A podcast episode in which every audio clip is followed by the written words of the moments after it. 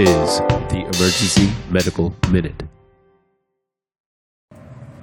So I've got a uh, brief medical minute about oral hydration therapy. It's something that uh, patients, uh, unless we're uh, if we get outside of babies, when adults come to the ER, you know, they usually want to like Instagram photo of them with the IV in their arm and really want that kind of like patient satisfying.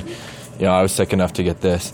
Um, with kids, we have you know most parents are not don't touch my baby, just get them better, and so it's kind of that good middle ground where oral hydration comes into to play. But uh, yeah, a picture of a Gatorade in their hand isn't as dramatic as the IV in their arm. So, in any case, um, a little background on it, it. You know, in the early 1900s, it went through a lot of different formulations where it actually kind of fell out of favor um, because they're actually making people worse.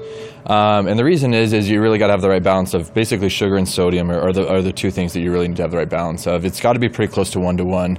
Um, the reason is in a normal person, there's different ways that we absorb things, and there's a lot of kind of backups and fail safes. As you get really sick with a gastroenteritis or in like extreme cases cholera, these other things, and start breaking down membranes, getting really like your own electrolytes out of balance, you lose a couple of those things. So one, one way that we absorb stuff is there's a sodium hydrogen kind of exchange thing, you know, at the cellular level. Sodium and hydrogen get exchanged equally. We absorb sodium wherever sodium goes, water is going to follow with that. So that's how you get hydrated. Is if sodium gets absorbed, then you get some you know water going in with that.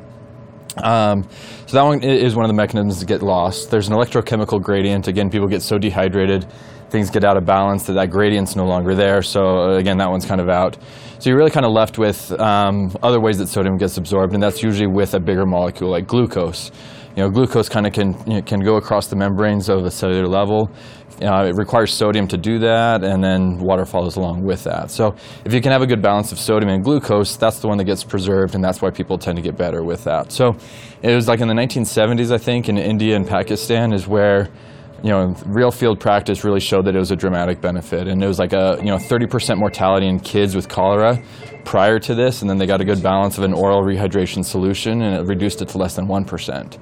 Um, and so really over the years, it saved like 50 million plus lives of, of these kids and kind of between Pakistan and India for a long time, the medical community was kind of skeptical of how, you know, they thought they were kind of fudging results or not really there. And then um, the World Health Organization went out and kind of confirmed all their all their studies were valid and real. So, you know, kind of you know take home point here in the ER. One is I think we all know we overutilize IVs and fluids and. Um, people maybe on this half are to blame for that, but sorry. Uh, but you know, there, there is some benefit, and sometimes you know, getting patients to really comply of, you know, we need you to drink this, and some people just don't really want to. So it's a convenience factor for us as well as for them um, to give them some IV fluids. That's a whole other talk. There could be some problems with that, but. Uh, in any case, yeah, know, the you know, Pedialyte and those, those kind of things are a good balanced solution that we can have access to. The other thing we often talk about patients or we often give just on a regular basis is Gatorade. Um, it's really more like a half Gatorade, half water solution is probably a better balance than the straight up Gatorade because you get too much glucose otherwise.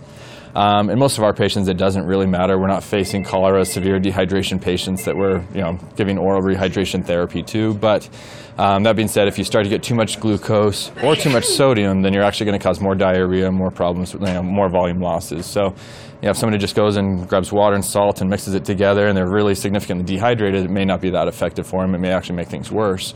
Uh, but if you can get some glucose and get a relatively close balance, then that's, that's where the oral hydration is uh, very effective. So.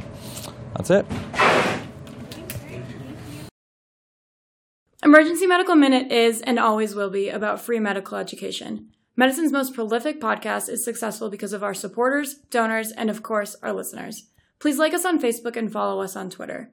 And if you support spreading free medical education, please donate at our website, emergencymedicalminute.com. As always, keep listening.